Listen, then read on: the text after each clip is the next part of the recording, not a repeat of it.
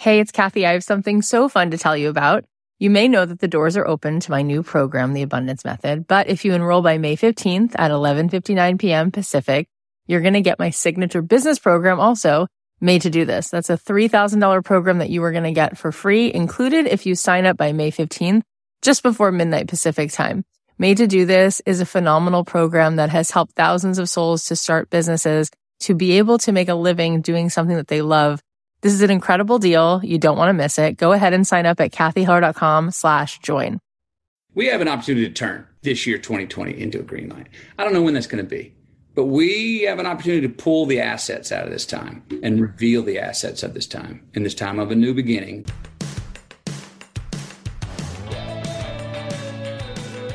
I believe that the opposite of depression it's not happiness, it's purpose. I believe that every single person has something unique to contribute to the world. And that's why I wanted to create a show called Don't Keep Your Day Job. Don't Keep Your Day Job is about figuring out what it is that you were here to do in this world that only you can do to make the world more whole, more beautiful, and to stop selling yourself short, and to stop sitting it out, and to figure out how to take this thing you love, whether it's art or music or screenwriting or dance or baking, and how do you weave this thing that you love into a life that you get to contribute, that you get to do what you love full time because it's not just about business, it's about contribution, it's about meaning. That is what we seek that is what we truly want. And you absolutely are here to serve the world. And I want to help you figure out just how much value you have inside of you. And every single week, we're going to be talking to people who have something to add to help you get out of your own way, to help you be more successful, to help you be the truest expression of you. My name is Kathy Heller. I'm so glad that you're here. Let's dive in. Thanks to Jenny Life for supporting Don't Keep Your Day Job. Did you know men have more life insurance than women and they have twice as much coverage? Jenny Life wants to shrink that gap. No matter whether you're a working mom, single mom, expecting mom, single, or if your kids are four-legged fur babies, you still need life insurance. Go to jennylife.com slash dreamjob to get a free quote right now. Also, thanks to Indeed. Tomorrow's team is only as strong as today's hire. Indeed is here to help you start looking for your next great hire right now. Indeed, the number one job site in the world. Get a free $75 credit at Indeed.com slash dreamjob. Terms and conditions apply. Offer valid through December 31st. And thanks to ShipStation, no matter where you're selling, Amazon, Etsy, your own website, ShipStation brings all your orders into one simple interface, making them really easy to manage from any device, even your cell phone. Use my offer code DREAMJOB to get a 60-day free trial. Hey guys, it's Kathy Heller. Welcome back to another episode of Don't Keep Your Day Job. I am so lit up right now um, for so many reasons. I just came back from six days with Dr. Joe Dispenza in Marco Island, and I literally meditated six to eight hours a day for six days straight, which if you would have asked me before the week started, could I do that? I would have said no. But wow, I learned so much and there are so many things I want to share, but we have such an amazing episode today. So I'm not going to get into it right now, but I'll share one thing, which is change your energy, change your life. And I just really can see that it's all about how we resonate and what we see as being possible. And then when we kind of like hold that resonance and we walk toward it, it's just amazing the synchronicity. It's just amazing how things start to happen. But one of the things that, that we need to really surrender into is the worthiness that we are worthy of receiving that which we dream of. And we are. We are worthy because we are each a soul. We are each a spark of the divine and we have so much to give. And I see this imposter syndrome everywhere.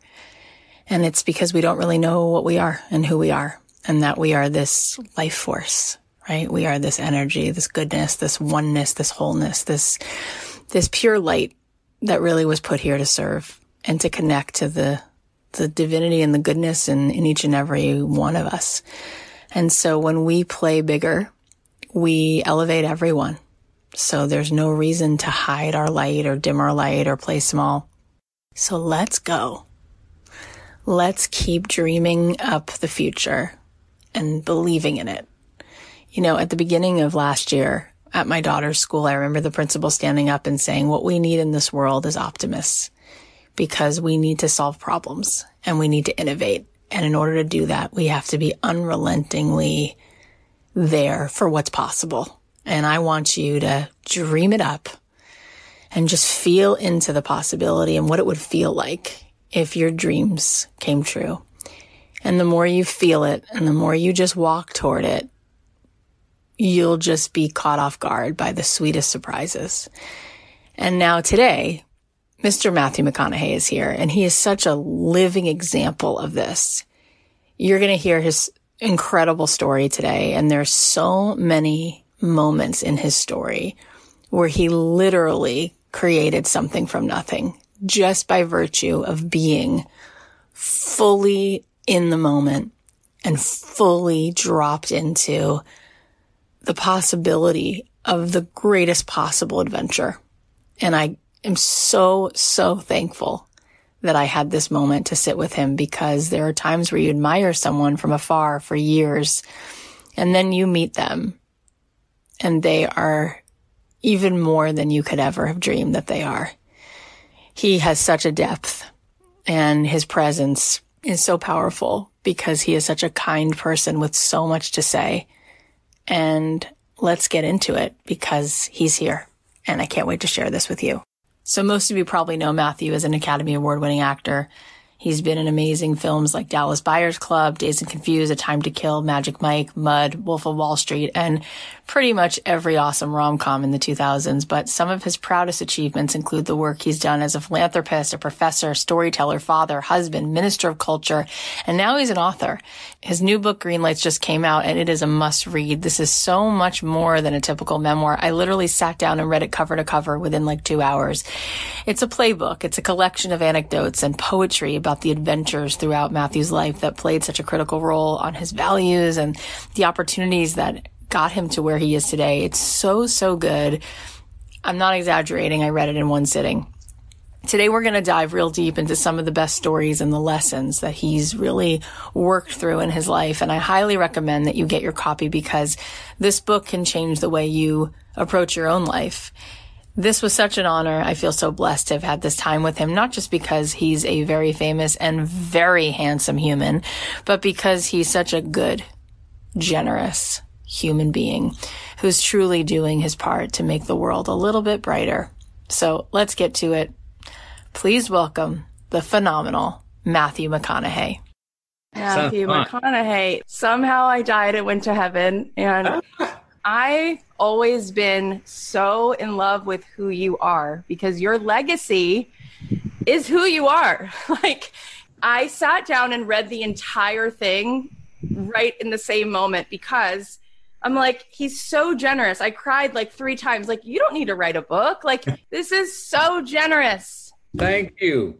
Look, it was a gift to myself as well at the same time. I hope it's a gift for, for many others. It was a lot of freedom for me. I've never been one that had the tendency to like to look back over my shoulder and have a look at what was back there, good or bad. You know, I mean, I, I would thought I'd be embarrassed, thought I'd be ashamed of certain things. I was. But most of the things I was embarrassed about, I ended up laughing at. Most of the things I thought I'd be ashamed about, I ended up forgiving myself about. So it was a big one for me to really see. It was a history lesson for me in my own life to better understand where I am and see where I'm going. Uh, okay, so let's talk about what it means to catch green lights. Yeah. Explain the concept to these awesome listeners. So let's let's break it down. The literal uh, meaning is look, green lights are designed on the highways of life to keep traffic flowing. They say proceed, go onward. Yes, we agree with what you're doing. Carry on. Um, then we have red and yellow lights. They stop us and they slow us down. The red and yellow lights in life, we don't usually like those when we hit them. Uh, they're not what we want. Um, they're hardships. They're interventions. They're an argument. They're a slap in the face. They're they're a jackknife. They're a death. Um, they're COVID. But eventually, as they do on the highway, those red and yellow lights do turn green. Now, how do they turn green? It can sometimes turn green by the way we see the yellow and red. Hey, you know what? I, I there's a meaning in this pause. There's a, there's a reason I'm stopped right now. There's a reason my flow has been stopped. That I'm getting introspective, doing inventory in my so said life, and in noticing that and learning those lessons, that's when we turn a yellow and red light in our life green.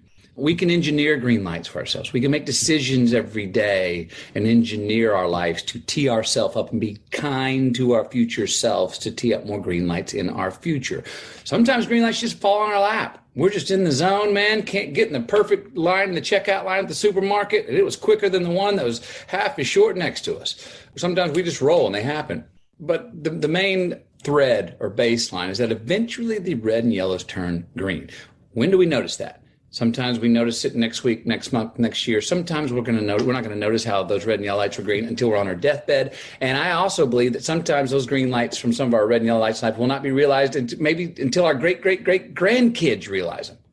So it's not foolish optimism. It is constructive optimism, but it is about creating them and also turning yellow and reds and green in our lives uh, or, or seeing how they turn green later in our lives.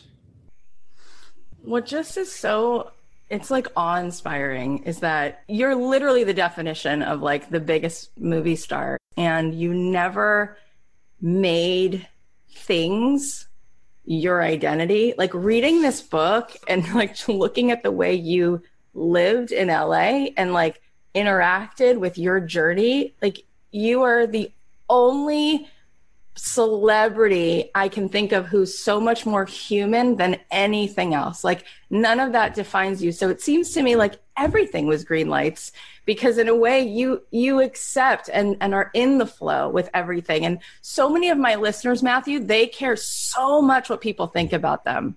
And they're so worried about pleasing everybody. And I wonder what you would say to them about that because that doesn't seem to be who you are. Well, and and let, us be very clear. I care about pleasing people too. I, I, care, you know, I, I, I, do. That's humanity. There's a great Sammy Davis Jr. quote. I don't know what uh, um, success is, but I know failure is trying to please everybody. Uh, my yeah. favorite word in the world is unanimous. I want unanimous. Guess what? It's not achievable. Look, I've gone through and read all of my bad reviews in my career. Now there are some reviews that on the first line I could tell, oh, that son of a gun was going to snark me before he, he wrote this before he even saw the movie. He was already out for me. You know what I mean? So I'm not going to please that person. There's other ones that I read. I was like, oh, that's good constructive criticism. I think I'm going to take that with me. Um, some of it was funny. You cannot please everybody. But it's okay to keep trying, but just don't do it at the expense of yourself. Don't try to please other people at the expense because you over leverage yourself. We got 24 mm-hmm. hours in a day. I write about this in the book. I had a time when I had five things on my proverbial Monday morning desk. It was I was an actor, I was a family man, I was father, I had my foundation, I had a music label, and a production company. Yeah. My phone rang from my production company one day, and I went to pick it up, and I paused mid reach for the phone because I saw what number it was from, my office. And so immediately while my hand's hanging there, I'm going like, you're pausing to pick up the phone call from your office where you're paying six salaries and you're paying the rent. Something's off. That's not good. So I hung up the phone, called my lawyer, shut down the music label, shut down the production company, said I want to be an actor for hire, I want to have the foundation, and I want to uh, and I want to be a family man. So I want to make A's in three things mm. that I was previously making B's when it was five things. So part of it's process of elimination, and you and, and you can't really please. You can't. You can over leverage yourself to where you you got a bunch of little campfires all over the place, but you don't have a big flame anywhere. So pick out your fires that you want to pick out your gardens you want to tend and water those and have one garden that's really growing great produce instead of five gardens that are growing weeds. Well, this jumps ahead towards the end of the book, but since you just mentioned it, I mean, the part of the book where you called your agent and you said, I don't want to make rom coms, and you cried your eyes out and yeah. said to your wife, like, we're really doing this and you're being offered parts for like $15 million, like on the daily. And it brought me back to the beginning of the book where you said your parents taught you a few things and one of them was not to lie. Yeah. And it's just like, that's such a through line in this book. It like brought me to tears. Like, you know how not human that is in this world for a person to be offered that over and over again, over and over again. And you were like, I can't lie. I can't do it. I don't want to do it. Let's talk about that. Let's talk about what happened there. Well, so I'm rolling. I'd taken the rom com baton from Hugh Grant and I ran with it. You were quite good at it. Yep. Loved it. Loved it too. And I think I did four. And they were major, they were all good hits. You can go make a rom com for a middle middle budget. We were making money. I was the go to rom com guy. And right around this time in my life, I think it's about 12 years ago or something like that, Camilla and I have shepherded uh, our firstborn son into the world. The only thing I ever knew I wanted to be was a father. It was now true. Camilla and I are getting close. To, I met the woman and I'm with the woman I want to spend the rest of my life with. My life was vital. I got angrier. I, I, I got happier. I cried louder. I laughed louder. It was like, I'm feeling it. And I remember saying, boy, my work, these, these romantic comedies, I like doing them, but when I read one, I feel like I could do it tomorrow morning. And I said, nothing wrong with that. I was like, well, yeah, I know, but boy, I want to be challenged. I want to be scared in my boots in the right way about my work. And I said, I want my work to possibly challenge the vitality I have in my life. I remember looking in the mirror and saying, look, buddy, if your life's so vital and your work feels like it's not as vital, be thankful that it's in that order because it can go the other way. You know, where your work feels vital and your life doesn't feel vital. So I said, I at least want to challenge the vitality of my life. And I said, well, what I want to do. And I laid it out there, a lot of these things I wanted to do. And guess what? Everything was, no, that's not getting financed with you in that lead. No, you're not getting offered that part. No, no, no. So because I couldn't do what I wanted to do, uh, by process of elimination, I decided to stop doing what I was doing. You mentioned it. I cried, wet the floor with tears talking to Camilla about, uh, you know, should I make this strong move in my career to just say no to those things? How long will I go with that work? I don't know. I check with my money manager. How do I save my money? I check with my agent. Okay, I got your back. And here we go. Luckily, I had a newborn son and Camilla there to sort of keep me sort of grounded in purpose because it went on for months. First off, nothing came in but romantic comedies. And I'd say, nope, no thank you, no thank you, no thank you. I'd read them, no thank you, no thank you, thing. That one, you brought it up, $8 million offer, no thank you. Same script, $10 million offer, a dollar offer, no thank you. Same script, $12.5 million offer, uh, ellipsis, ellipsis, ellipsis. No, thank you. Um, let me a little bit of pause. Did you say 12.5? Oh, hang on. Now it comes in at 14.5. And what does, oh, Mr. Puritanical McConaughey say? Let me read that script again. I, read, I read that script again. And guess what? For that amount of money, it was a better written script. It was funnier. I had more angles. I think I can make this work. oh, yeah, I think this could work it was the same exact words as the $8 million offer, right. but that much more money, it was better written script. so I do end up saying no to that. And I said no to a few others. And that's when Hollywood got the signal that I wasn't going to do rom coms anymore. Then nothing came in. Absolutely nothing uh, for a total of 20 months. And what happened? Oh my God. And I got a little wobbly along that time. You know, I had the days were long. I thought about changing careers. I didn't know when you know, I would find some water in this desert or someone would come to me. But again, I had my son who I was shepherding into the world to keep me sort of grounded with. I knew if I always went to my son and Camilla and the family that you can't go wrong. If you go there, if you're looking to waste time or you're that bored or you're getting that unsettled, go to that Matthew, and that's never going to be a bad thing to go to. And that helped sustain me along the way until 20 months later, I became a new good idea because mm-hmm. I wasn't in the rom coms. You didn't see me shirtless on the beach. Where the hell McConaughey go?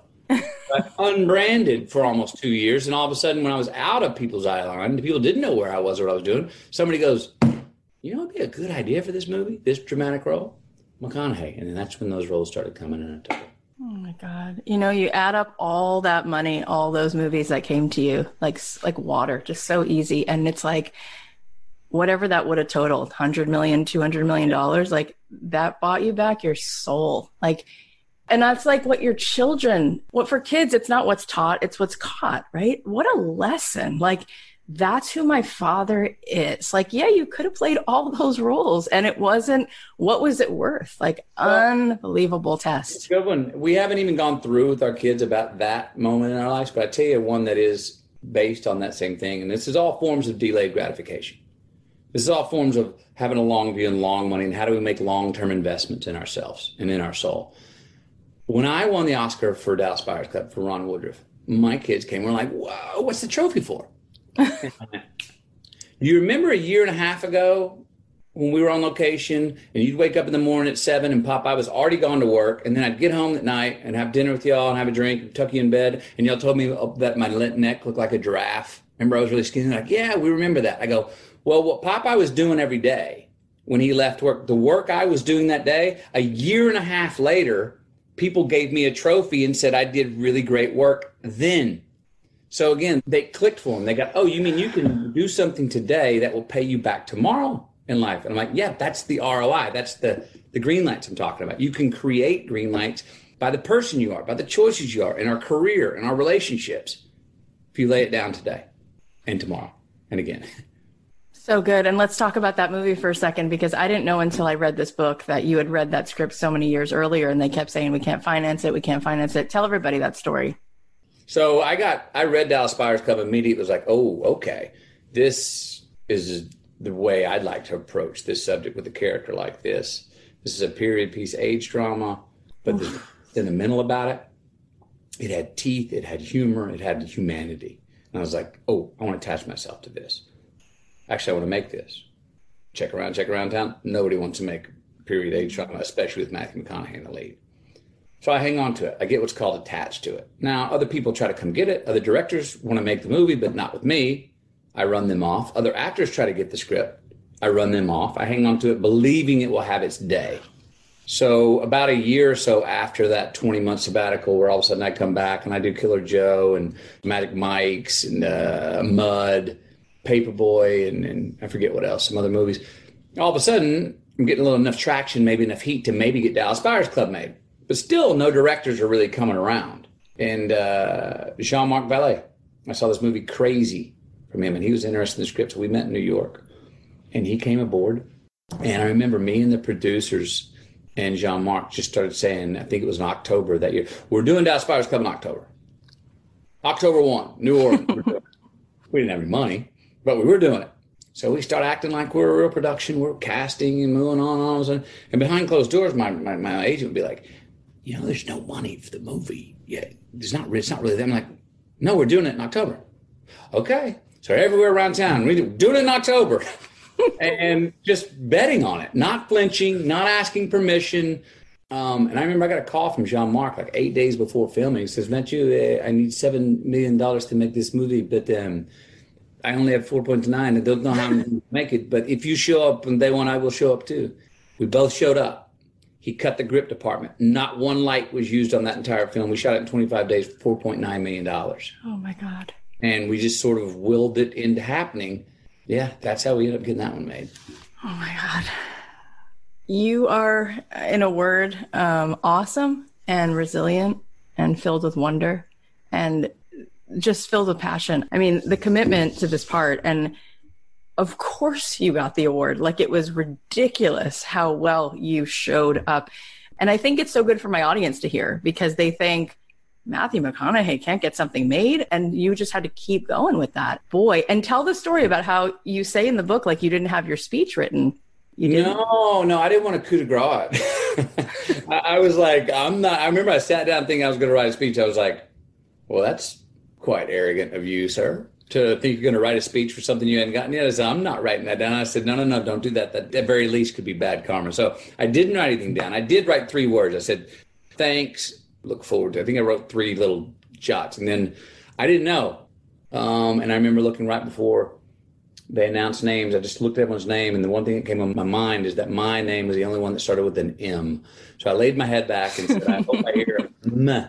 And the winner is meh and I heard ma, and mom popped up, Bill popped up, whatever popped up. I said, I think they said my name. And then I went up there and said what I said and meant what I meant. How did that feel for you? Awesome. It felt like, in some ways, like writing this book, in that it rushed through me a lot of my history rushed through me. And I'm not someone who looks at my past that much. All my history, the people, the smiles, the support, Camilla delivered me another meal to make sure I stayed on track for the diet. My dad smiled. I saw him smiling. I saw all the people, so many people that had helped me get there. And they flashed through my head in moments where they had helped me along and cared for me. And I saw pick them pictures. And the same way I try to, when I pray today, that's what I try to see is picture the people I love in their most truest forms. Um, and then end up with a picture of me in my own truest form. And sometimes that's the hardest image to capture. but I went through in that moment, I felt those images of those people rush through. of moments where we had an honest moment and it just came like flashes one, two, three, four, however many there were. And then I just talked about the images that I saw. Oh, it's so awesome. And it makes me cry. I feel like if God has a refrigerator, your picture is like right there on his fridge, just like, this is my guy. This is my ambassador. I mean, you've been this way for so long. Like, you've been on this path for such a long time. Like, this is me That's, the truth.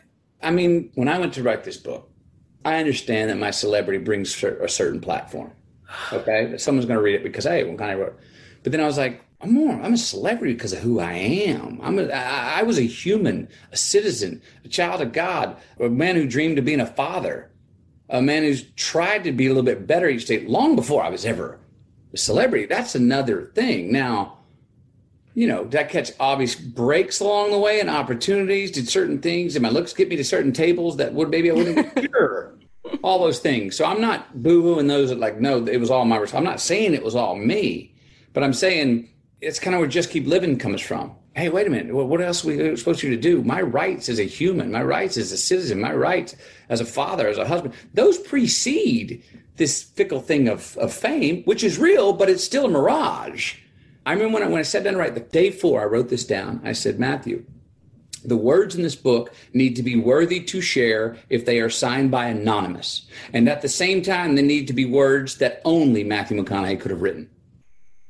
So that was the sort of the North Star because I was like, I'm going to get some leverage coming in as Matthew McConaughey, the celebrity. But the words, I can't rely on that. That came after, right about who you are, that you can share that hopefully people can see themselves in that have nothing to do with your celebrity. And as you know, you've read it. It's not. I'm not. It's not a dish book. I don't tell all. There's actually not that much of my career and people in it. There's a lot of nope. people, in it, but it's not a. It's, if you want to tell all and you want to get some Hollywood dirt, don't buy this book.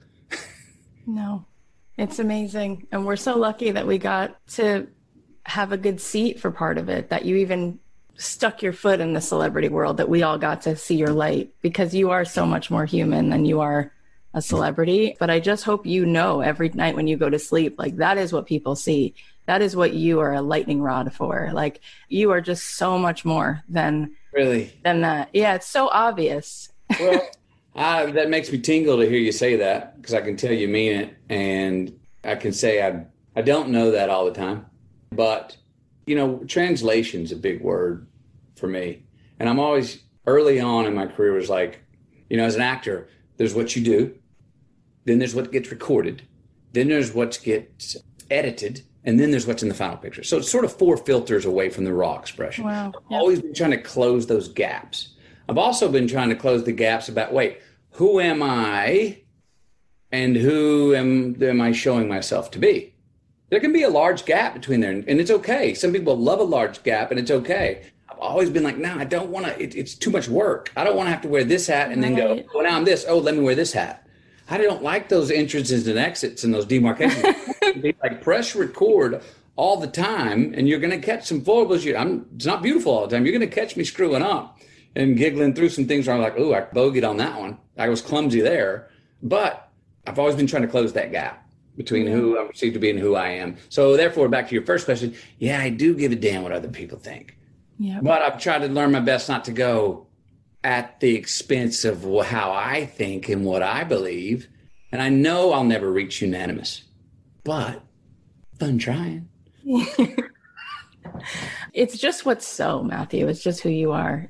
This conversation is amazing, but let's just take a moment to thank our sponsor. 2020 has reshaped how we work. And even though the year is almost over, businesses everywhere are always going to be challenged to be their most efficient, which means every hire is critical. Indeed is here to help. Indeed is the number one job site in the world with more total visits than any other job site according to ComScore. They help you find quality candidates quickly so you can focus on hiring the person you need to keep your business going. You have full control and payment flexibility over your hiring. Plus, you only pay for what you need. You can pause your account at any time and there are no long-term contracts. And now Indeed's new way of matching you with candidates instantly delivers a short list of quality candidates whose resumes match your job criteria that you can contact the moment you sponsor a job, making Indeed the only job site that can move as fast as you do. More than 3 million businesses everywhere use Indeed for hiring, and 73% of online job seekers in the U.S. visit Indeed each month, according to ComScore. So it's clear Indeed can help you get the quality hire you need. Right now, Indeed is offering our listeners a free $75 credit to boost your job post, which means more quality candidates will see it fast. Try Indeed out with a free $75 credit at Indeed.com slash dreamjob. This is their best offer available anywhere. Go right now to indeed.com slash dreamjob. Offer valid through December 31st. Terms and conditions apply. When you're selling online, getting a ton of orders out quickly can be tough. Which shipping carrier should you use? Are you getting the best rates? Will it be delivered in time? That's why you should use shipstation.com. It's the fastest, easiest, and most affordable way to manage and ship your orders. In just a few clicks, you're managing orders, printing out discounted shipping labels, and getting your products out fast. This means happier holidays for you and your customers. And no matter where you're selling, like Shopify, Amazon, eBay, your own website, ShipStation brings all your orders into one interface you can easily manage from any device, even your cell phone. ShipStation works with all the major carriers, including USPS, FedEx, UPS, even international. You can compare and choose the best shipping solution every time. No wonder ShipStation is the number one choice of online sellers, so you're going to ship more in less time with the best rates available. And right now, don't keep your day job listeners can try ShipStation free for 60 days when you use offer code DREAMJOB. Make sure your business can meet the demands of this massive online shopping season. Get started at shipstation.com today. Click on the microphone at the top of the homepage and type in DREAMJOB. That's shipstation.com. Then enter offer code DREAMJOB. Shipstation.com. Make ship happen. I love the stories you tell in this book, all of the stories. The moment where you you traded in your your sports car for the truck hmm. again. tell them about that. What did you say you lost that you needed to get back? Oh, my hustle. yeah. Yeah. Uh, amongst other things. So I'm in high school. I got a truck. I got a PA speaker in the front grill of the truck. I'm the guy, like, you know, reaches down, lot ducks down in my cab, and all my students are going to school in the morning and going, "Oh, look at Ann, nice jeans she's got on today." And then he looks around, and everyone goes, "Ooh!" and everyone laughs. And I pop my head up, and they're like, "Stop that! Quit doing that!" And we all laugh. I'm the guy who you and I are going to the concert. Man, I don't care if we showed up late. We're working our way to the front row. Let's hustle this thing. Well, I'm driving by this Nissan dealership one day, and I see this candy red sports car, and I decide to pull in.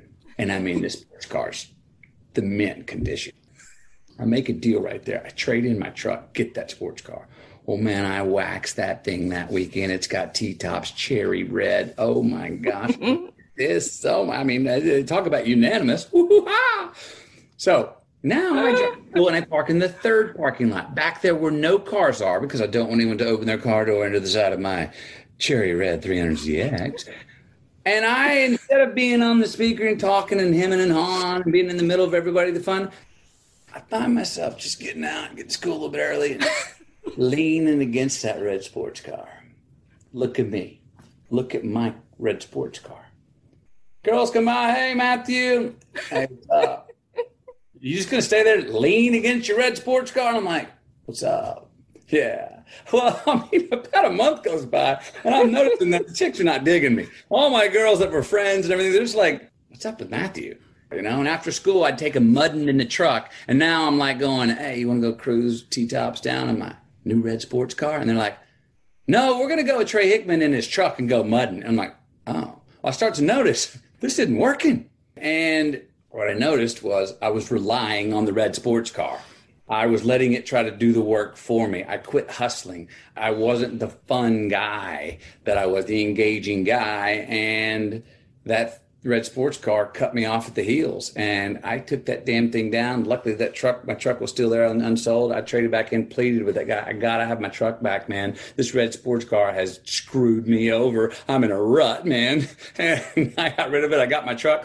Next morning, pulled back in the first parking lot, got on that PA, started messing with antimatter jeans and hustling again. And I was back. I was like, whoo. Yeah. And that there's such a theme in this book of like, you just coming back home to yourself. It's like you come back home to yourself and green lights, right? And so I don't know if everybody knows these stories, but thank God you put them in this book. But I, I believe you were at the Hyatt and you met Don Phillips. Yeah. And then he's like, Do you act? And you're like, I've done a hand commercial. But tell him what happened that night at the bar.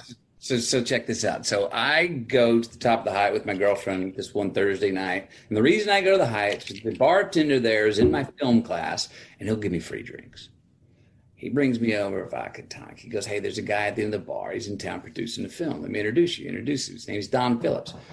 Four hours later, Don Phillips and I have had quite a few vodka tonics and are getting kicked out because we're loud and obnoxious. I'm taking a cab home to my house. Don's with me. He's going to drop me off. We're talking, getting along great. On the ride home, he says, like, you ever done any acting? And I said, yeah, you know, I was in commercial and I was in a background of a Miller Lite commercial for that, that, that long. He's like, well, there's this uh, script called Dazed and Confused, a movie I'm in town producing. Uh, you might be right for this small part. Come to this address tomorrow morning, pick it up. I'll have a, I'll have the scenes written for you. Well, I go down the next morning, I pick up the script. There's a handwritten note from Don, and these three scenes marked. Well, I go home and work on these three scenes for two weeks. I come back and I read and I get the part. So I've got the part, and I'm scheduled to work in three scenes. Well, you have to do what's called a makeup and wardrobe test on a set. The movie's already shooting. And what it means is you go to the set while they're already shooting another scene. You go through makeup and wardrobe. You come out, the director looks you up and down. Oh, I like this, change this, da, da, da, da, da. But I was not scheduled to work this night that I do the makeup and wardrobe test. And we're shooting at the top notch drive through to burger uh, stand, and it's, it's, a scene in the movie. I walk out on the street. Richard Linklater takes a break in the middle of shooting, comes over, looks me up and down, laughs. Oh, this is Wooderson. This is great. Da da da da. And all of a sudden, he starts kind of tickling his chin. And he goes, "Say, you know, I figure Wooderson's the type of guy who's been with the typical, typical hot chicks, you know, the cheerleaders and such. You, you think if Wooderson would be interested in the redheaded intellectual?" I'm like, oh yeah, man, Wooderson likes all kind of girls. And he goes, well, Marissa Ribisi's playing the role of Cynthia, the redheaded intellectual, and she's over here in the car with her nerdy friends. Maybe I don't know. You think Wooderson might, you know, pull up and try and pick her up? I'm like, give me 30 minutes. I take a walk with myself. And I start going, who's my man? Who's Wooderson? Because there's nothing written here, and I've been invited to improvise this scene. Next thing I know, I'm in the car with the lavalier mic and about to shoot my first scene in a movie I've ever shot, and there's not a word of dialogue written. So I'm going over in my head, who's my man? Who's Wooderson? What is Wooderson about? And in my head, I say Wooderson is about my car. Yes, I'm in a 70, my 70 Chevelle. I got that. There's one. And I said, Wooderson's about getting high. Oh, oh, Slater's riding shotgun. He's always got a nice doobie rolled up. There's Then I go, Wooderson's about rock and roll. I said, Oh, I got Ted Nugent's Stranglehold in the eight track rocking right now. I got three. And all of a sudden I hear action. And as I hear action in my mind, I look up and I go, and there's Cynthia, the redhead intellectual that I'm going to go pick up. And the fourth thing Wooderson's about is picking up chicks. Put it in drive, said my mind, I got three out of four, going to get the fourth. All right, all right, all right. and those were the three affirmations for the three things that my character did have on the way to go get his fourth. And the very first words I ever said on film. How am I sitting here right now? What in the heck? gift of a gift of a gift. I can't. I'm supposed to act cool. Matthew, that is unbelievable. So unreal. Spectacular. And what people don't know when reading this book is that like while you're making this movie which was only a few weeks your dad passed away and you went back and you and you kept on and you showed up for it. I got a call and i don't know why but i always find out about death in the kitchen. Anyway i get a call one monday night and the roommate answers it. Hey it's for you it's your mom. And i can tell he had a concerned look up so i get on my mom. She gets her breath. She goes hey, Matthew, she goes, your dad died. And I just, boom, hit my knees. Uh, I gather myself, drink a couple cups of coffee, and make the three and a half hour drive back to Houston that night. Got in very late. Family was still up. We stay up. We have a wake. There's friends come in. People tell stories on him as he wanted. And then we have, you know, three more nights of being up till three in the morning in the kitchen is where we always sat and talked about these family nights, talking about dad and everything. Tears have dropped, all kinds of stuff. And then my family tells me after about four days, you got to go back. You got to go back and finish the job you started. Uh, that's what dad would want you to do. And so I go back, and uh, the first night back happened to be the last scene that's in the movie. It's at the football field. And I'm walking around the stadium at sunset with Richard Linklater, the director, who's now become a good friend.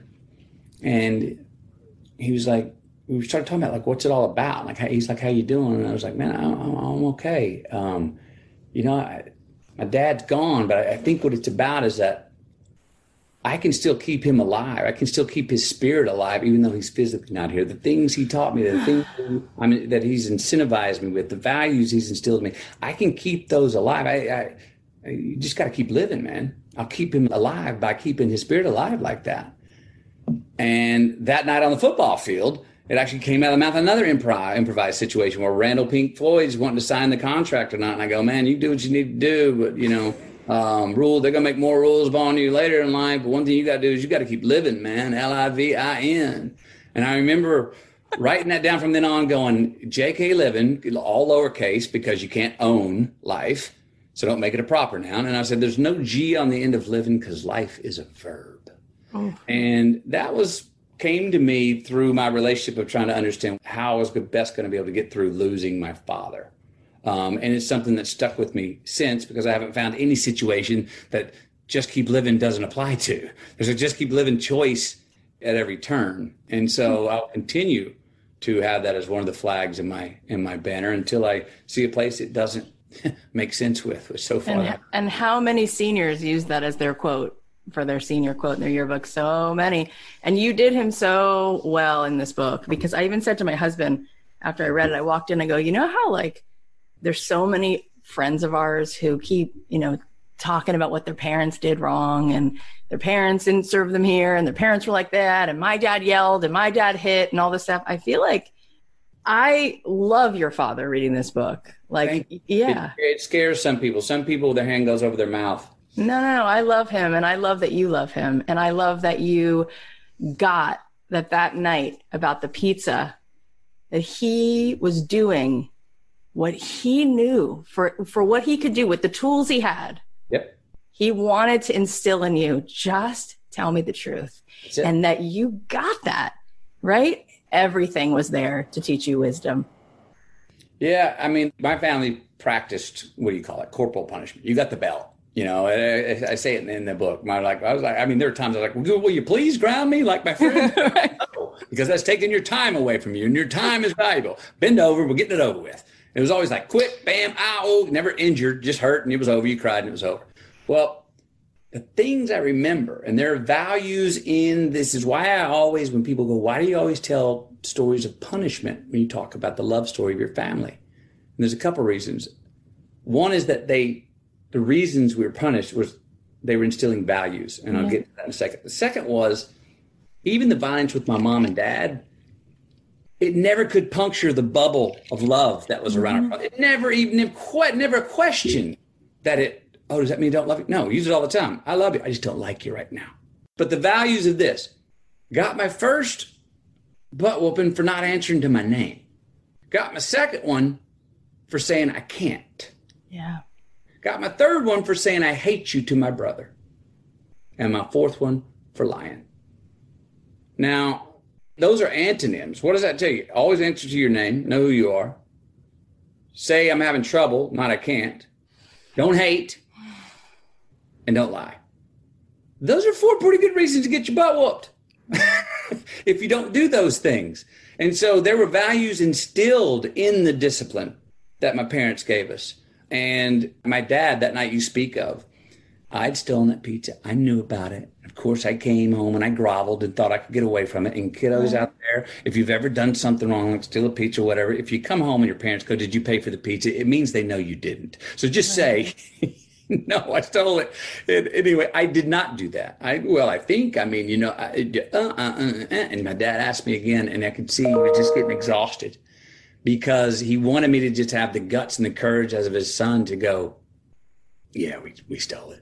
He would have gone, well, buddy, I've stolen plenty of pizzas in my time. Ah, dang it. Now here, let me tell you how to get away with it better or whatever. You know what I mean? It would have been like coming together. But because I groveled and I kept lying and had my tail between my legs, he finally, he just, I remember hopping off the bed. He goes, I'm going to give you one last chance. Just tell me. He said, did you know that you were going to steal that pizza? And I did. This is after I've already said it, didn't it?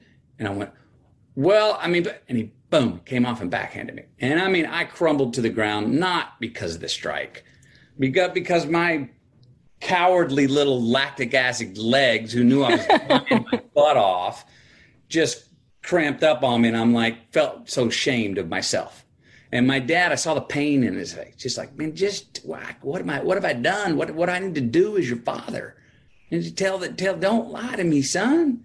It wasn't about the damn pizza, it's that you're lying to me. Great value in that. Yeah.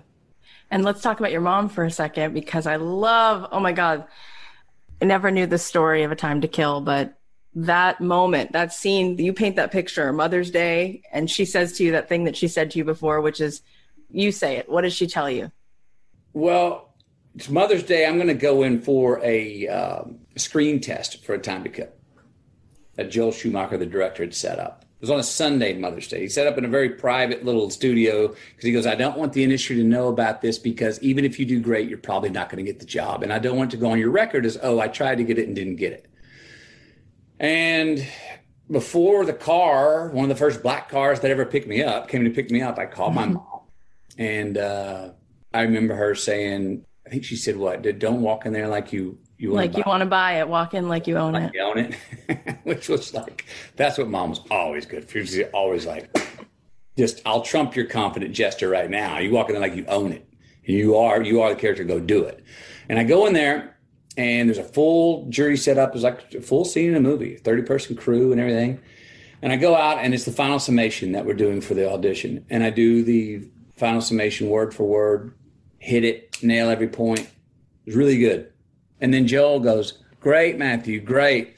Now throw the script away and just say what you would say.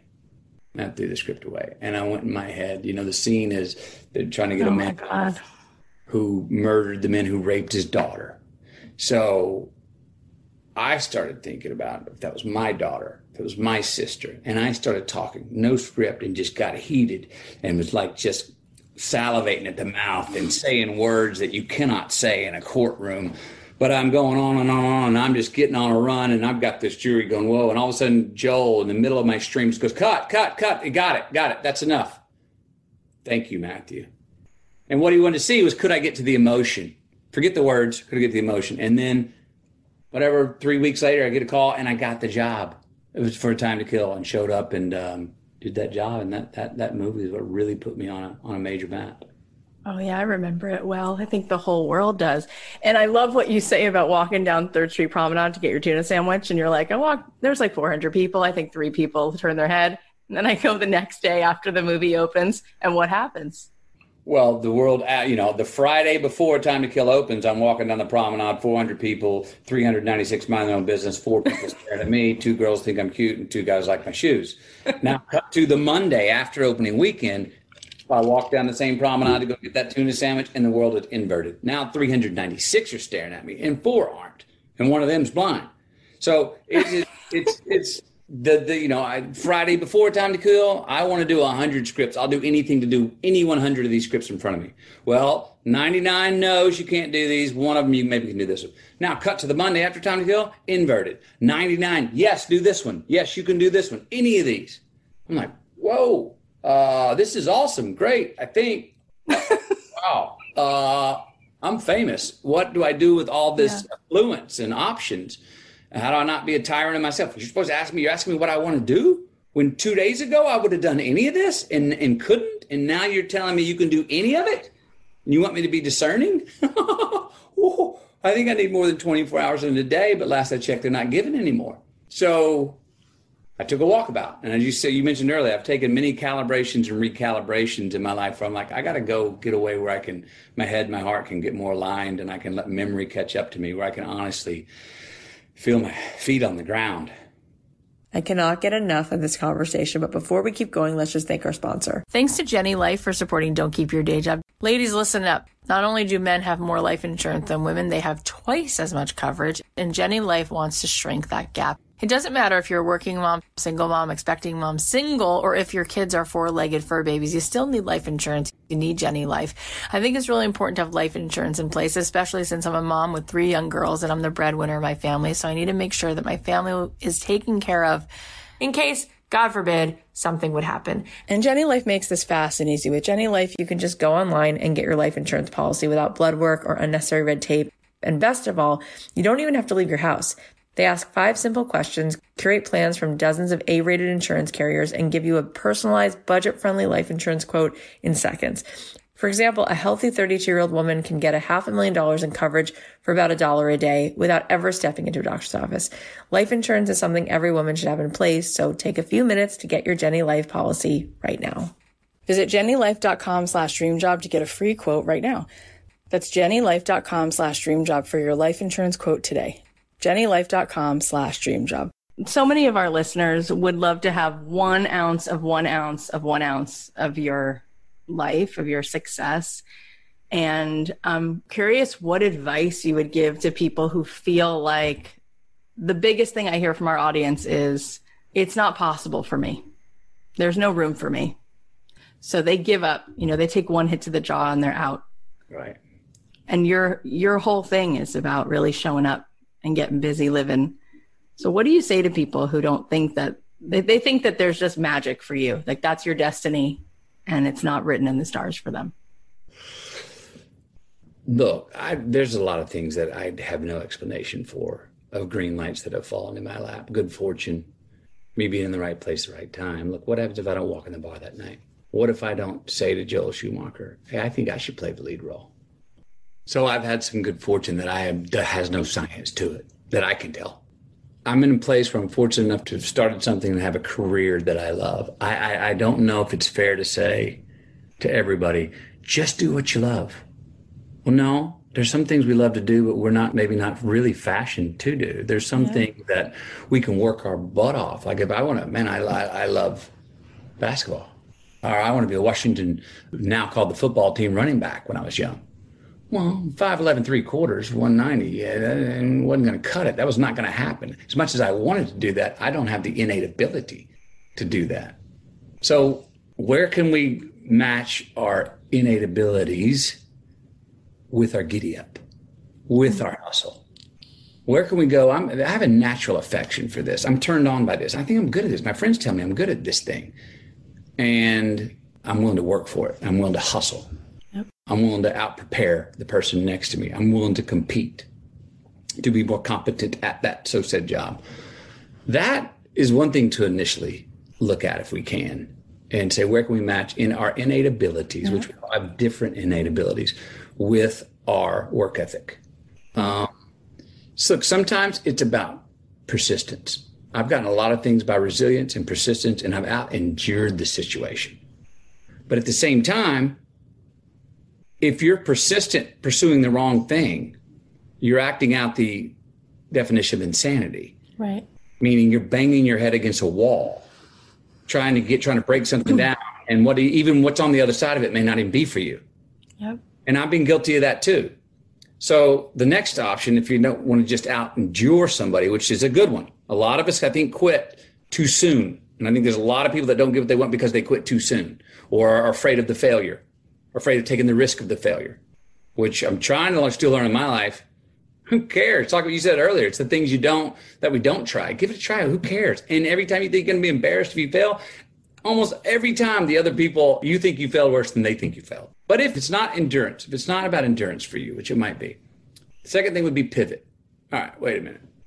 I'm banging my head on this wall and I am breaking a sweat every day trying to make this work, and it ain't happening do I need to reapproach this situation from another angle? Do I need to to back off of, of what I think I know and have another look, another approach, look at it from another POV? Because sometimes you do that and you go, oh, I've been banging my head on it, but I forgot to look down. There's a doorknob. Oh, just open the door. you know what I mean? Or yeah. dance around the situation. Come into it dancing through the raindrops instead of coming in like a bull. You know, ballet your way through it sometimes. um, so those are two things. And a tool that I bring up in the book is when faced with the inevitable, get relative. But when do we deem a situation inevitable? I'll say this. You know, I'm, I'm somebody who likes to write the headline before I write the story. I'm someone who likes to let's paint the poster of the movie before we start shooting, just so we can mm-hmm. kind of see where we're going. It may change by the time we get but let's write this headline and see if I can will this into power and mm-hmm. realize this, a la the Dallas Buyers Club thing. We just put that up there. We wrote the headline. We're doing it. And we willed it into happening. And enough of us did not flinch, did not ask permission that it willed into happening. Uh, there's certain, definitely certain circumstances, though, you write that headline and make that post and you go after it, and you're not even evolving on the way there. It's just the wrong track. Yep. So when do we deem it inevitable? In a situation of I'm either doing this, it's happening, or maybe the inevitability of it's not. And then how do we get relative with that? The endurance or the pivoting I talked about is the relativity with the inevitable. We all have our own measure of when we deem a situation inevitable. whether a relationship's going to work out. Oh, it's hard. We're going through this hard time with my wife. Or, well, what's inevitable? We're going to work this. We're going to do everything I can to make this relationship work.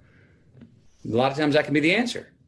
There are other couples that they're probably best separating because no matter how much hard work you try and do, you're better off without each other. Now, when we deem that is personal to each of us, nobody can come tell you that, you know, when that time is. Um, so it's a constant dance between those two. But first, I would say, what are your, don't do things that are going to sabotage or trespass on taking your own soul away. I believe in the place where I call it the egotistical utilitarian. There is a honey hole where we can make choices for ourselves that happen to be the choice that's the best for the most amount of people. It's, I call it where we want what we need and we need what we want. That's heaven on earth. Think about that. If everything we desired was actually what we needed and it made our mouth water too, it's like the broccoli that tastes good. like, oh, that's where I want to go right there. You know, where is that that question that we constantly go, I have to understand that there's a responsibility to freedom, that there's a freedom in responsibility. Where those two dance continuously. I mean, again, what's the long view? What's the long money choice? That may be hard work right now, but I'm telling you, it's going to give me some green lights in the future. Mm-hmm. This choice I made is going to give me less debit in my relationships or my career in the future. It's going to get back to me because I'm starting to get better at it. And I got a feeling I'm going to start looking forward to Monday mornings to go to work because I'm kind of getting good at this thing. And people are telling me I'm good at it and I'm getting a paycheck and let's keep getting away with this. So, you know, make those choices, tee yourself up as much as you can, even down to this simple things put the coffee in the coffee filter the night before because sometimes it's hard to make a coffee when you have coffee. And ain't it fun to wake up and go, oh, look at that. I treated myself nicely last night. All I got to do is push the button. so that's a long winded roundabout answer to ask yourself, try and understand, talk about this in the book. It's hard to know who we are. It's hard. So if you don't know who you are, get rid of who you aren't. And by process of elimination, you'll have more of who you are sitting in front of you.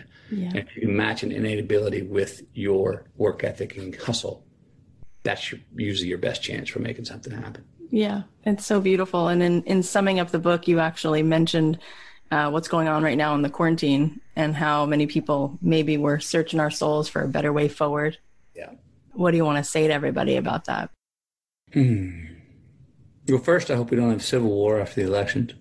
Oh, yeah, me too.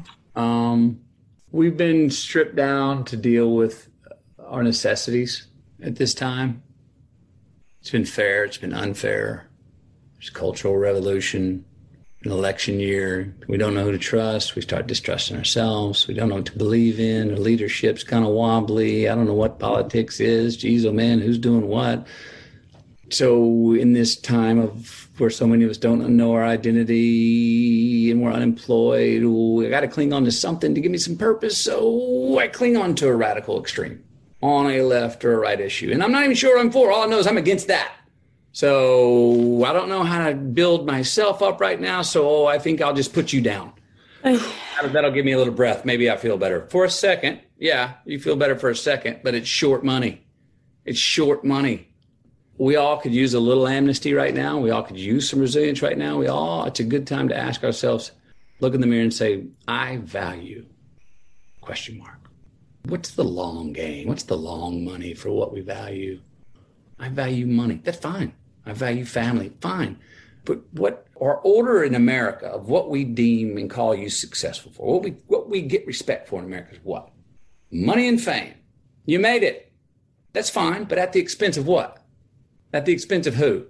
At the expense of another broken family because I wanted to go do this and let them handle themselves? At the expense of my own integrity that, hey, I might die with a whole lot of money, but I got no friends and I lied, cheated, and stole my way to get here. And I got a lot of people not showing up at my funeral. You know, what's the long money choices? If we can see it, it's hard right now to see our future and what is the steps out. I think it starts, I don't know how to make systemic change. I think we should challenge ourselves right now to look in the mirror and say, how can I be a little bit better? And if I try to be a little bit better and you try to be a little bit better and other listeners try to be a little bit better, then all of a sudden we do start making collective change to move forward. And I would ask, what you value? And that list will change. It changes through a life. What I valued at 20, I value something differently now at 50. Probably value have my values will have another sort of order when I'm 60. But keep asking ourselves that and say, what's the stuff that's really going to last? How can we live today in a way that we'll look forward to looking back? Life's our resume. That's writing the story that will be our eulogy. And that story, the life we live right now, will introduce us forever when we're gone. Kiddos out there, every little comment you got online, every little click, remember, they're going to outlive you. Those will be on your resume of life after you're long, long gone. So before you write it, to make yourself feel better by putting somebody else down just for that little little instant hit of gratification that doesn't last. Remember, do you want that on your life story? Amen. And then also, how about a little forgiveness? Yeah. how about a little forgiveness? We're human. You know, let's quit playing God around here and give everyone a break. And if someone seeks real retribution and is really sorry for something, damn it, forgive them. Don't throw your forgiveness around, but if someone really wants retribution for something, say, man, I screwed up. I'm sorry. Try better on that. Give them a little forgiveness. We're all in this rodeo together. And there is room for everybody to win their own proverbial blue ribbon. There's not one ribbon. Not everyone can win the blue ribbon in the same race, but there's so many races to run. You're like the only person in Hollywood who speaks just so pure in this way. I mean, there's such cancel culture now. And I feel like what you just said, like if the person's willing to listen, right? Like, can we give this person a chance to then come back and say, like, I'm human and I messed up? It's like, no, no, they're canceled. It's ridiculous. It's it's what look. I remember my family taught me this. I called somebody a liar one time when I was a kid, and they go, no, no, no. Is he whole his whole being a liar, or did he just tell a lie? I was like, oh no, he just told a lie. They go, there's a big difference. Don't throw the blanket and cancel the whole person out. Yeah. You you can tell them you told a non-truth right there, and I'm getting you for lying. That is a lie. That we can incriminate. That has consequences. But don't say the whole person's a freaking liar. That's not true, and it's not fair. Yeah. What's amazing, I feel like every human should read this book because while everybody right now is in this major pattern interrupt, this pause, right? And I think maybe it's so uncomfortable, it's going to force us to make some better choices. But what's um, it's literally amazing it's astonishing to me reading this book is early on you're like living in an rv like airstream so nicest one but you're not settling down in some mansion in beverly hills like not interested like talk about introspection and giving yourself time to reflect like this period of covid you've been taking these moments out from life many many times like whenever things start to get super fast you're like hang on hang on who am i what do I really want? And yeah. it's pretty awe inspiring to see. Instead of just being automatic, you're like, hang on, like, who am I really? Yeah, I just look, I've had many times where I haven't gone on autopilot, where my certain rules were like, look, just be a gentleman and don't lie because your frequency's so off right now. Just don't say anything stupid. And I, re- I would read those interviews and I was like, Jesus, a boring interview. You didn't incriminate yourself, didn't say something stupid, but it's pretty damn boring. so I've had many of those moments. You see, I calibrate and recalibrate. I have been happy when I look back at my threshold for when I felt like, ooh, I'm off my frequency a little bit. I got to go find my frequency. Um, I need to get out of here and go have some alone time. So the first 12 days, usually when I go away on my own, are hell not comfortable. I do not like the company I'm keeping, and that company's me. Mm. My, I feel guilt. I feel shame. I feel ugly. I, I feel weak. I feel lost. I feel like bashing myself and, and have no, do not forgive myself at all for the first 12 days. But I've learned that from early on, those sleepless nights when I was like, okay, I got to pull the parachute. Let me just go back home or let me go out back to my friends or, or, you know, go have a drink, go back. Let me just do something to entertain myself to like think about. I've learned to go. Well, number one, I usually go far enough where I can't get back home, which is part of a trick. Go far enough away where you can't, you don't have the choice to pull the parachute. But I've learned that if you stick with it, you know, eventually for me, I've gone, okay, let's figure this out. What are we going to forgive you for, McConaughey? And what are we going to say? The buck stops here on that. We're changing that about ourselves. And let's work this out because the only person I'm stuck with is you, McConaughey. So we better figure out how to get along. And about day 12, 13, I usually have a breakthrough of a purge and I wake up. And for the first time, I'm light as a feather and present because I went through the self sort of penance. And I always felt early on that there was some prudence in sticking in sticking with it and trusting that you will come out the other side if you don't pull the parachute. Trust the ground is much further away than you think it is. Don't pull the parachute too early. You will come through it and see if you just stick with it and you'll figure out what you forgive yourself for, what you forgive the world for, and what you're not going to put up with anymore with yourself. And that's when you kind of come out the other side feeling much more human. All of a sudden, I get my wake up. Always, this always happens. I wake up day 13. I got my wink back. I got my wink back. I'm seeing the same thing I saw the first 12 days, but I'm seeing it in a whole different way through different eyes. I'm seeing humor everywhere. I'm seeing smiles. I'm gonna walk by the mirror and wink at myself and go like, you know what I mean, for the first time in 12 days and go like, okay, cool. We're on this journey together, man. Let's do this. So that's me and me. I think there's prudence in doing it, and everybody this moment in time is a, maybe giving some of us some time to take that inventory. And I say, if you can, take it and know that it is uncomfortable. know that it's like, I got to get the hell out of here. But it's a good thing to stick through the times where we're uncomfortable in our own skin. But go to a place where you don't have all of the things to placate you all the attention or or where you don't get have always have someone there to go oh it's okay poor baby no go through it with yourself and go we're going to work this out me and you and if you're a person of faith work it out with god he she it seen it all ain't surprising ain't surprising the god at all they're just sitting over there going like I've been over here waiting. Uh, all you got to do is come through the door. I'm not going to sit here and solicit you to come. I'm over here. If you want to come on in, come on. And I've found this: there comes a place where, when you feel, for me, I know where it's like, okay, I'm in the in in the, in the palm of God's hand, and whatever someone wants to call that, supreme being, whatever you want to call that, even if you're agnostic, in the in the palm of of the prime mover's hand, right? Oh, I'm nothing. Oh, uh, you know, pop up in that Google eye in the sky and have a look at where we are on the earth, little dot we are as the earth turns, and notice it's been turning for thousands of years and will continue to turn for thousands of more. And just when we go, oh, none of this matters, is when you go, oh, it all matters. Woo! And then in that spot of the greatest and cleanest humility, you find the greatest confidence and power. And I'm saying that for agnostics as well. You don't have to be a believer to understand that. Just go outside and look up at the end of the night and wait till you see a few shooting stars to go, wow, talk about the 4th of July. There's the big show going on right there. Wow.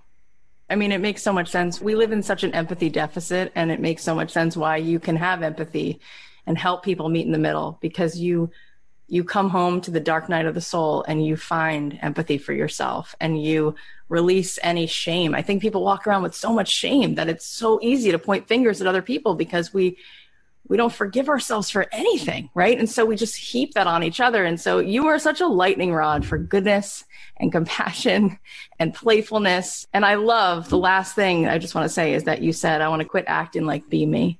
So I don't know what that's going to look like over the next decade or two or four or 14 decades, but I think there needs to be a lot more of you just being you and talking and letting us in because you're just one in a zillion. Wow. Well, thank you.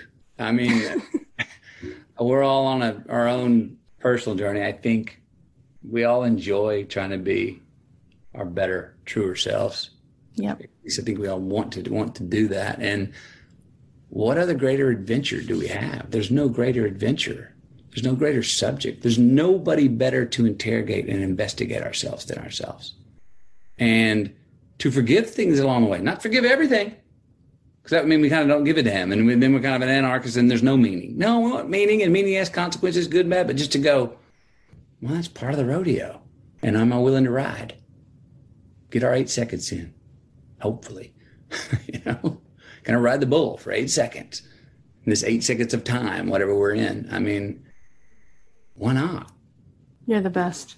Tell us where we can find this book. Tell us where we can be a part of everything that you're doing. Uh, thank you. So, um, Green Lights goes on sale October the 20th, all bookstores anywhere. Um, order now, whatever the day it is right now, leading up to the 20th. I'll be continuing a tour. I've talked with John Grisham. I've talked with Reese Witherspoon. I've talked with Oprah. I'm going to talk with Dwayne The Rock Johnson coming up. Idris Elba, Ethan Hawke, uh, Woody Harrelson. Yeah, call Green Lights. And hopefully, here's to creating more for ourselves and others moving forward. And this year, hey, we have an opportunity to turn this year, 2020, into a green light. I don't know when that's going to be, but we have an opportunity to pull the assets out of this time and reveal the assets of this time in this time of a new beginning, this time of our own purge as a people. Um, as tragic as a year as it's been for some, and as awkward of a year as it's been for almost everybody, there are green lights to pull out of this year. And I don't know what they are, but I think we all know they're there. Totally. I agree with you. Everybody loves the butterfly, but the cocoon is where all the growth is happening, right? It's like yeah. all the good stuff. And I don't think when it goes back to normal, whatever that means, people are going to be like, wait a minute, I want to live outside the city. I want to spend time with my kids. I want to, maybe there's something amazing here. And, and you are, you're the ambassador for all those good things. Thank you for all of this. I can't even believe it. I'm sitting here trying to act like a human, but I'm like, am I alive? Really? You're the best. Thank this you for being on the show. Really enjoyable. And thank you for having me. I really enjoyed talking to you anytime. Oh my goodness. I still really can't believe that was like a dream talking to Matthew. Okay, here are the takeaways. Number one, you can engineer green lights in your life by the person you are and the choices you make. Number two, you can't please everyone. Don't do things that sabotage or trespass on your soul. Number three, just keep living. L-I-V-I-N. Number four, start getting rid of who you aren't by process of elimination. You'll eventually have more of who you are sitting in front of you. Number five, now is the time to look in the mirror and ask yourself, what do I value and why? How can I be a little bit better? How can I live today in a way that I'm going to look forward to looking back on? Life is our resume and it's writing the story that will become our eulogy. Number six, we're all in this rodeo together. There's room for everyone to win their own blue ribbon. There are so many different races to run. Number seven, don't pull the parachute just yet. Stick with it and trust you'll come out on the other side. Number eight, there's no greater adventure than trying to become our better, truer selves. And number nine, we have an opportunity to turn 2020 into a green light. We have an opportunity to pull and reveal the assets out of this time. This is a time of new beginnings. Guys, thank you so much for being here. Thank you for showing up. Thank you for listening, but really listening to this show and letting it enter your heart. I know that there's so much on your plate right now. I know that everyone's busy. I know that everyone's juggling everything and you're here and your time is the most valuable thing that you have and you're giving it to be here right now. And it means the world to me. We have so many incredible episodes coming up. So if you're not already subscribed, come on. What are you waiting for? Subscribe on Apple Podcasts or wherever you listen because it is free. And let me just ask you this. Did you enjoy today's episode? Is there someone you know who could benefit from listening? Would they take something away from this? If so, and I believe the answer is yes, then go ahead and share the episode, text it, email it, post about it on Instagram and tag me and tag Matthew. Let Matthew see that even though he's been on all these other podcasts, that this audience is here and we have a battle cry that we are part of this movement of human beings who are making the green lights, who are changing our communities. Let him see it. So tag me and tag Matthew and let him see that you were listening to him on this show. I'll repost it. He'll be loving it. I love you guys. I'll leave you with a song and I'll talk to you Thursday. The podcast is a production of Authentic. For more info on advertising in this show, visit AuthenticShows.com.